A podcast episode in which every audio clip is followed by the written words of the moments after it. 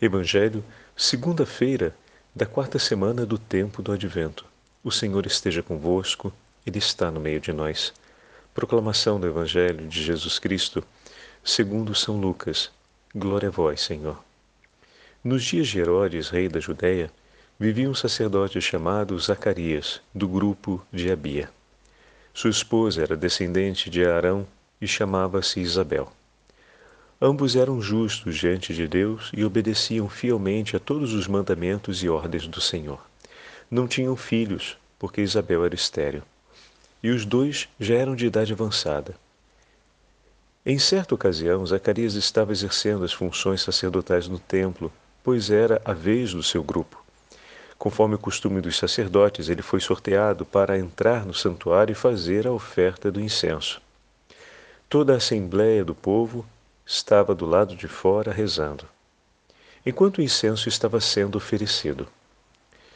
Então apareceu-lhe o anjo do Senhor de pé à direita do altar do incenso.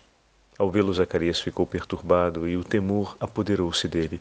Mas o anjo disse: Não tenhas medo, Zacarias, porque Deus ouviu a tua súplica. Tua esposa Isabel vai ter um filho, e tu lhe darás o nome de João. Tu ficarás alegre e feliz, e muita gente se alegrará com o nascimento do menino, porque ele vai ser grande diante do Senhor.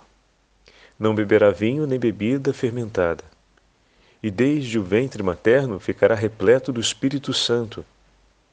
Ele reconduzirá muitos do povo de Israel ao Senhor seu Deus.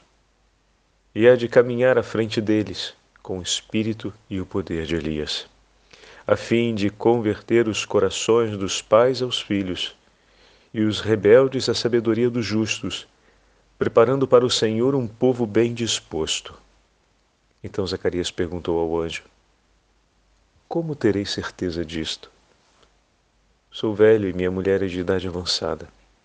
O anjo respondeu-lhe: Eu sou Gabriel. Estou sempre na presença de Deus e fui enviado para dar-te esta boa notícia. Eis que ficarás mudo e não poderás falar até o dia em que essas coisas acontecerem, porque tu não acreditaste nas minhas palavras, que hão de se cumprir no tempo certo. O povo estava esperando Zacarias e admirava-se com a sua demora no santuário. Quando saiu, não podia falar-lhes, e compreenderam que ele tinha tido uma visão no santuário. Zacarias falava com sinais e continuava mudo. Depois que terminou seus dias de serviço no santuário, Zacarias voltou para casa. Algum tempo depois, sua esposa Isabel ficou grávida e escondeu-lhe durante cinco meses. Ela dizia: Eis o que o Senhor fez por mim nos dias em que ele se dignou tirar-me da humilhação pública. Palavra da salvação. Glória a vós, Senhor. Segunda-feira da quarta semana do tempo do Advento, em nome do Pai, do Filho e do Espírito Santo. Amém. Queridos irmãos e irmãs, hoje a Santa Liturgia nos leva para o primeiro capítulo do Evangelho de São Lucas. E na narrativa do anúncio do nascimento de João Batista, nós temos tantos elementos que nos ajudam a refletir o nosso itinerário preparatório do Natal. Estamos, não podemos nos esquecer disso, no início do ano litúrgico. Então, existe um itinerário completo a ser percorrido, para o qual os elementos também desse último domingo e de hoje se agregam com muita importância. Hoje, Zacarias está. Os personagens que aparecem no Evangelho são Zacarias, Isabel e o arcanjo Gabriel, o mesmo arcanjo que realizou a anunciação à Beatíssima Virgem Maria, foi aquele que anunciou a Zacarias o nascimento de João Batista. Olha que significativo, meus irmãos. Sua mãe pertencia à família, à descendência de Arão, a descendência do sacerdote Arão, Aqui já, nós já temos uma, uma, um dado de importância e delicadeza. Essa família já trazia sobre si a bênção de Deus que os acompanhava. E era uma família que perseverava nas coisas do Senhor. Apesar do grande sofrimento para eles de não poderem ter um filho, aqui o texto nos refere dizendo que era por um problema, uma limitação de Isabel, apesar de trazerem consigo um grande sofrimento, perseveravam no Senhor. Quantas vezes nós temos certeza da bênção de Deus sobre a nossa família, sobre a nossa história, mas quando as dificuldades se fazem sentir, a gente sente a nossa perseverança um pouco minada. Mas o texto nos fala que com muita. Deixa o padre pegar aqui. Com, é, aqui. Ambos eram justos diante de Deus e obedeciam fielmente a todos os mandamentos e ordens do Senhor. Eis aqui algo para hoje pedirmos a intercessão de São Zacarias e de Santa Isabel em nosso favor. Ajuda-nos a, em meio às dificuldades da vida, sabermos perseverar na justiça e na obediência fiel a Deus. Como isso é importante. Bom, Zacarias cumpria o ofício sacerdotal, cumpria o ofício que lhe era próprio como sacerdote de Israel. E naquele dia se apresenta diante de Deus no templo para o sacrifício do incenso. E naquela hora em que o sacerdote vai à frente de todo o povo para oferecer a Deus o sacrifício da oração, do incenso, naquele momento é o momento em que o Senhor se apresenta diante dele para confirmar que as suas preces foram ouvidas. A gente muitas vezes pede a Deus que responda às nossas preces. Mas a gente se esquece dessa página do Evangelho. O Senhor poderia ter feito de muitos modos. No caso de Zacarias, quis ele realizar a resposta à sua súplica exatamente durante o tempo de oração. Veja, meus irmãos, a gente leva as nossas súplicas e as nossas intenções ao Senhor, mas esquece que é importante perseverarmos na fidelidade na obediência a Deus, ou seja, perseverarmos na vida de oração, na constância da oração, para recolhermos as respostas do Senhor. Deus responde dentro dessa dinâmica. A Virgem Maria estava em oração, quando foi visitada pelo anjo. São Zacarias estava em oração quando foi visitado pelo anjo para receber o anúncio. As boas novas do Senhor nos são transmitidas quase sempre, segundo a escolha de Deus, em momentos em que estamos reservadamente com Ele. Corremos e nos apressamos para nos reservarmos em um tempo com o Senhor para falar sobre nossas necessidades, para apresentar nossas súplicas. Mas o Senhor também escolhe o momento para nos falar, né? Se a gente, para falar do Senhor das nossas necessidades, a gente escolhe um tempo de oração, também, esperando aquele momento, o Senhor quer dar uma resposta. A oração não é só o momento em que apresentamos a Deus a nossa súplica, ou seja, o momento em que falamos a Ele da nossa necessidade mas é um momento também em que ele escolhe preferencialmente para nos dar a sua resposta, ou seja, para falar ao nosso coração, para anunciar uma boa nova sobre a nossa vida, sobre a nossa história. Por isso, quando nós somos convidados cotidianamente pela palavra de Deus a perseverarmos na oração, a termos uma vida de recolhimento orante, ou seja, uma vida que cujo dia vem estabelecido em base a esse tempo da, do diálogo com o Senhor, essa é uma mudança paradigmática que a gente constantemente recorda, né? É, normalmente a gente monta o nosso dia em base aos empenhos de trabalho. Né? A hora do trabalho, por ser uma ocupação de grande relevância, é aquela que divide o nosso dia, praticamente em três momentos: o antes do trabalho, o tempo em que eu estou trabalhando e depois o retorno e finalmente a minha chegada a casa. Né? Então, praticamente são três grandes momentos: antes do trabalho, durante o trabalho e depois do trabalho.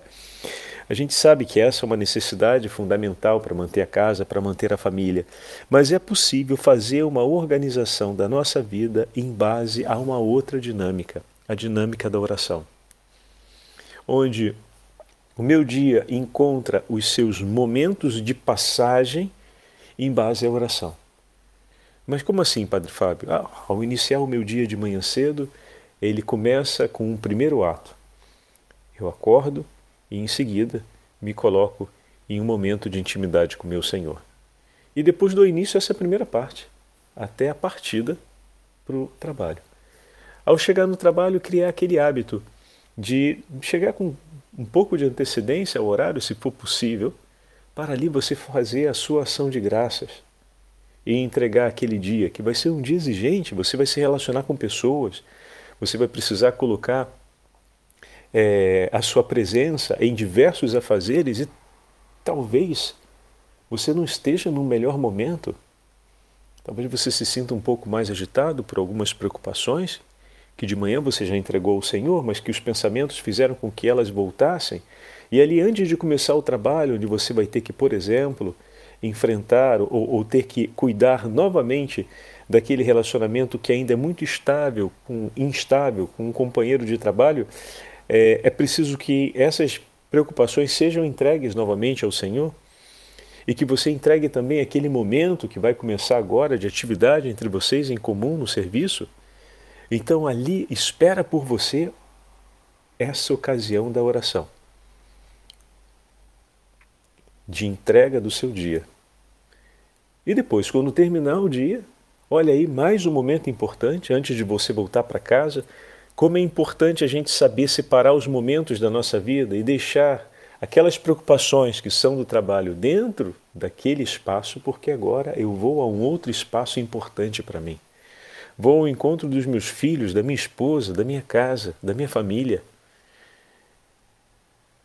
E se levo tudo aquilo que tenho nas costas do trabalho para lá e despejo sobre eles e todo mundo faz a mesma coisa, pronto a casa se torna um lugar de conflitos crônicos.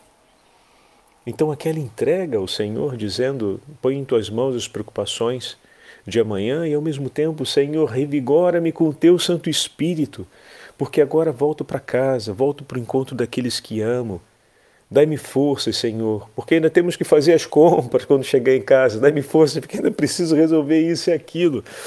Mas, sobretudo, dai-me forças para que eu não me disperse fazendo o que ainda tem por fazer e termine sem paciência, sem ânimo, sem carinho, sem tolerância, sem amabilidade com meus filhos, com a minha esposa, com a minha família. E dessa forma, aquela, aquele ritmo de vida que antes tinha como elemento de o marco, né, entre as passagens do tempo, o teu relógio que dizia agora é hora de acabar isso, é hora de começar aquilo, passa a ter um novo marco de referência para cada passagem do dia, que é a sua oração, a sua intimidade com o Senhor. É claro que cada um, dentro do próprio estado de vida, vai poder oferecer um tempo mais longo, mais breve, mas ter esses marcadores presentes é fundamental, porque a partir deles o Senhor vai introduzindo a sua voz dentro do nosso cotidiano. São nesses marcadores que vão dar aquele momento particular em que eu me abro não apenas para falar com o meu Senhor, mas me abro também para que o meu Senhor me possa falar. Porque, por exemplo, também esses marcadores podem ser só para súplica da nossa parte. A gente só fala. É isso, Jesus? É aquilo, Jesus? É assim, Jesus? Faz isso, Jesus? Faz aquilo, Jesus? Preciso disso, Jesus? Preciso daquilo, Jesus? Mas se criarmos o hábito de tê-los, aos poucos vamos introduzir também o hábito de ouvi-lo.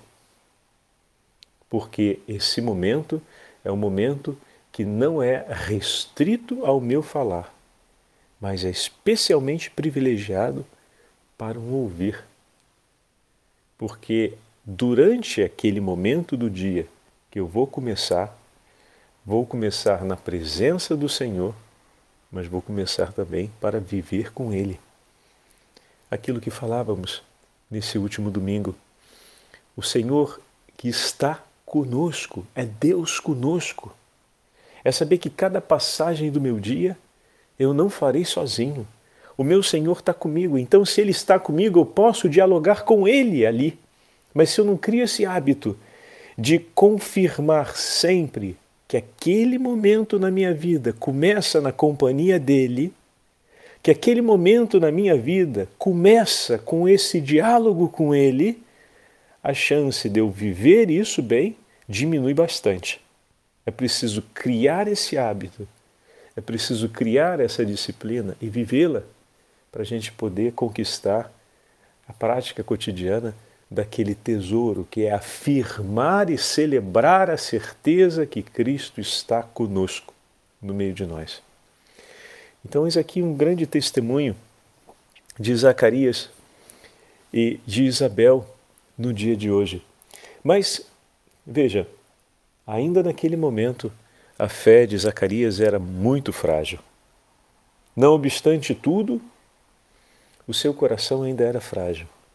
Nem sempre sabemos tomar com atenção e zelo todos os tesouros que Deus nos oferece. Veja, Isabel, no final do texto de hoje, dá para a gente um belo testemunho ao dizer: Eis o que o Senhor fez por mim nos dias em que ele se dignou tirar-me da humilhação pública. Então Isabel reconhece a sua necessidade do socorro de Deus e reconhece com gratidão aquilo que o Senhor fez por ela.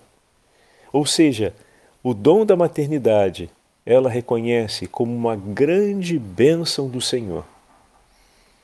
A alegria que o anjo declarou que Zacarias teria, né?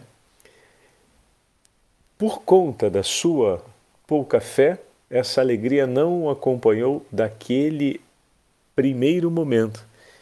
Ela foi presente na vida dele só mais tarde, depois do nascimento de João Batista, quando sua língua se solta e termina essa grande provação que Deus colocou sobre a sua vida para que ele pudesse renovar a sua fé e não viver de uma maneira incrédula o Senhor estabelece essa perda a fim de que ele possa recuperar a voz.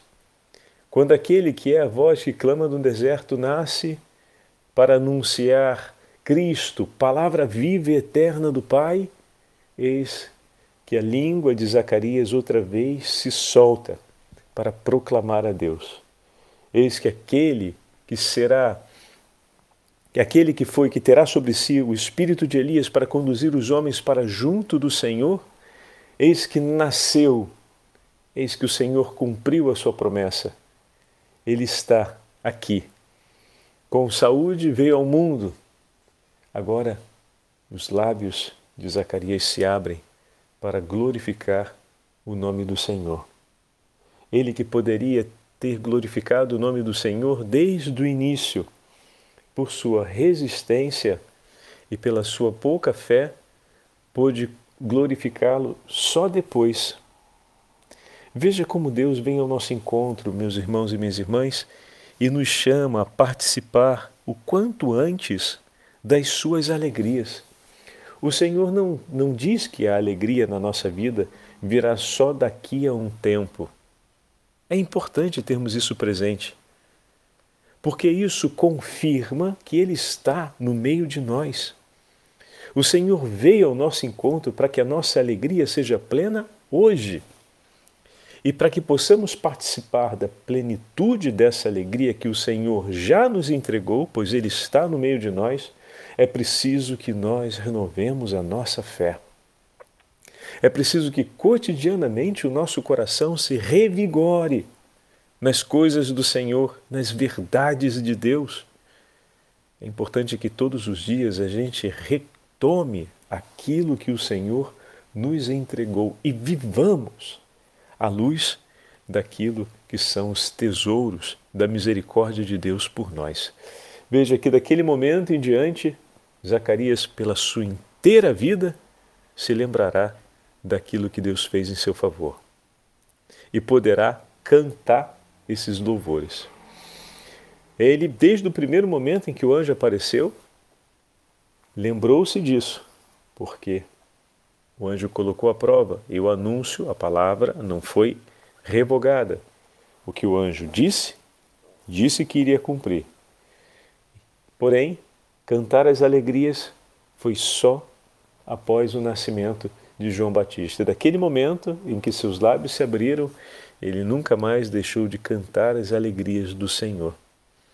Peçamos que também os nossos lábios se abram diante da grande preparação para o Natal e nós possamos desde já cantar os louvores do Senhor por tudo que Ele faz e fez em nosso favor, a fim de que a nossa alegria seja grande e não falte jamais na nossa casa um hino de louvor a Deus. O Senhor esteja convosco, Ele está no meio de nós. Pela intercessão de São Zacarias e de Santa Isabel, abençoe-vos o Deus Todo-Poderoso, Pai, Filho e Espírito Santo. Amém.